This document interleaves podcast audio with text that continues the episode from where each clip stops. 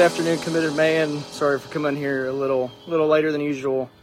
Um, I'm here at uh, Spencer Pate's daughter's Kali, her softball game, and they're beating them. Bullards winning eight to zero against against over there playing. I forgot, but anyway, I just want to come on here real quick um, and talk about Peter. Talk about Peter when he walked on water.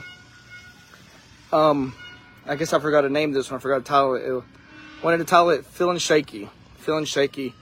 So Peter walking on water. Jesus sent his disciples to the other side of the to the sea or lake, and uh, they were on the water.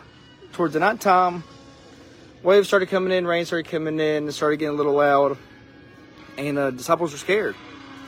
There a huge thunderstorm, and um, it, what ends up happening is they get so scared, and then they see this man walking on the water towards them.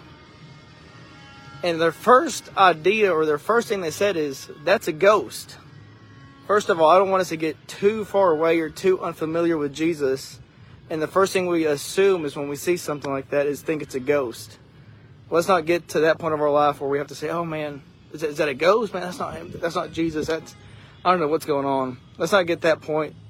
Let's not not get to that point of our life and not recognize them when we can see them that easy. Another thing is whenever they say Jesus, Peter says, Jesus, if that's really you, call me to walk on the water. And another thing is, why do we have to tell Jesus to do something for us or make us do something when we're here to serve Him? He should just, he should even be, he shouldn't even be telling us what to do. We should just say, Jesus, this is what I want to do. But Peter says, Jesus, if that's really you, then call me out on that water.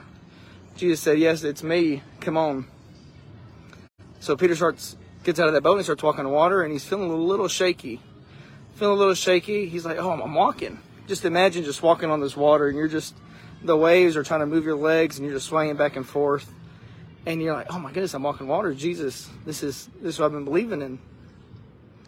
And uh, he gets close to Jesus, and as soon as he starts getting close to Jesus, he starts looking at other directions. He takes his, his focus off of him, and he starts sinking when we get close to Jesus and when we start doing stuff and uh, we start doing all the good things, we're like, man, this is what Jesus told me to do. This is what I'm feeling. And we start getting close to it and we start kind of forgetting. We start focusing on who really gave us that purpose to do it or who gave us that ability or who gave us what we have. As soon as we get that little success where we try to forget them. So let's not do that. Let's not do that, guys. The minute we have Jesus just with us and he's telling us, hey, follow me, come on. Let's not take our focus off of him. Let's just keep going. Let's just keep keep let's just finish the race until he comes back. I mean, Brad has a saying is, "Hey, I'll keep doing it until Jesus comes back." And uh, let's just do that, guys. Let's just let's not be unfamiliar with Jesus. For the first thing that happens is we assume that it's a ghost coming towards us, and second is let's not tell him to, to tell us to do something. Let's just do it since because we're willing and we love him.